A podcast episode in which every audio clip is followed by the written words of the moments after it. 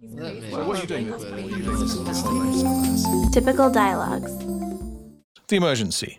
In this conversation, Gladys calls the fire brigade. Listen to the conversation and answer these two questions. 1. Why did she call the fire brigade? 2.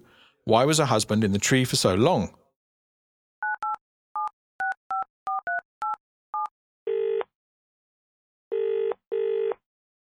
Hello, the Warmington Fire Brigade. How may I help you?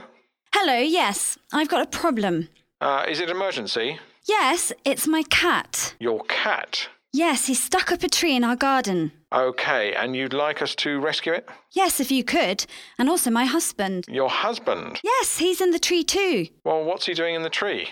He was trying to rescue the cat, but the ladder fell over when he was in the tree and it broke. So now he can't get down. And how long has he been there? About three hours.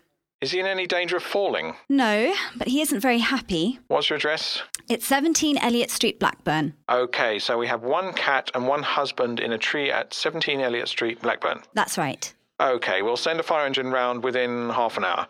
In the meantime, tell your husband not to move or try to climb down. Don't worry, he's not going anywhere. Thank you so much. Okay, honey, so you promised to clean the garage Yes, dear. and you promised to paint the kitchen. Yes, dear. Okay, they're sending a fire engine around in half an hour. Very good, dear. So, what's it like up there? Very, very nice, dear. Do you want me to throw you a sandwich in a plastic bag? Uh, no, dear. I'll just chew on a few leaves. Okay, then.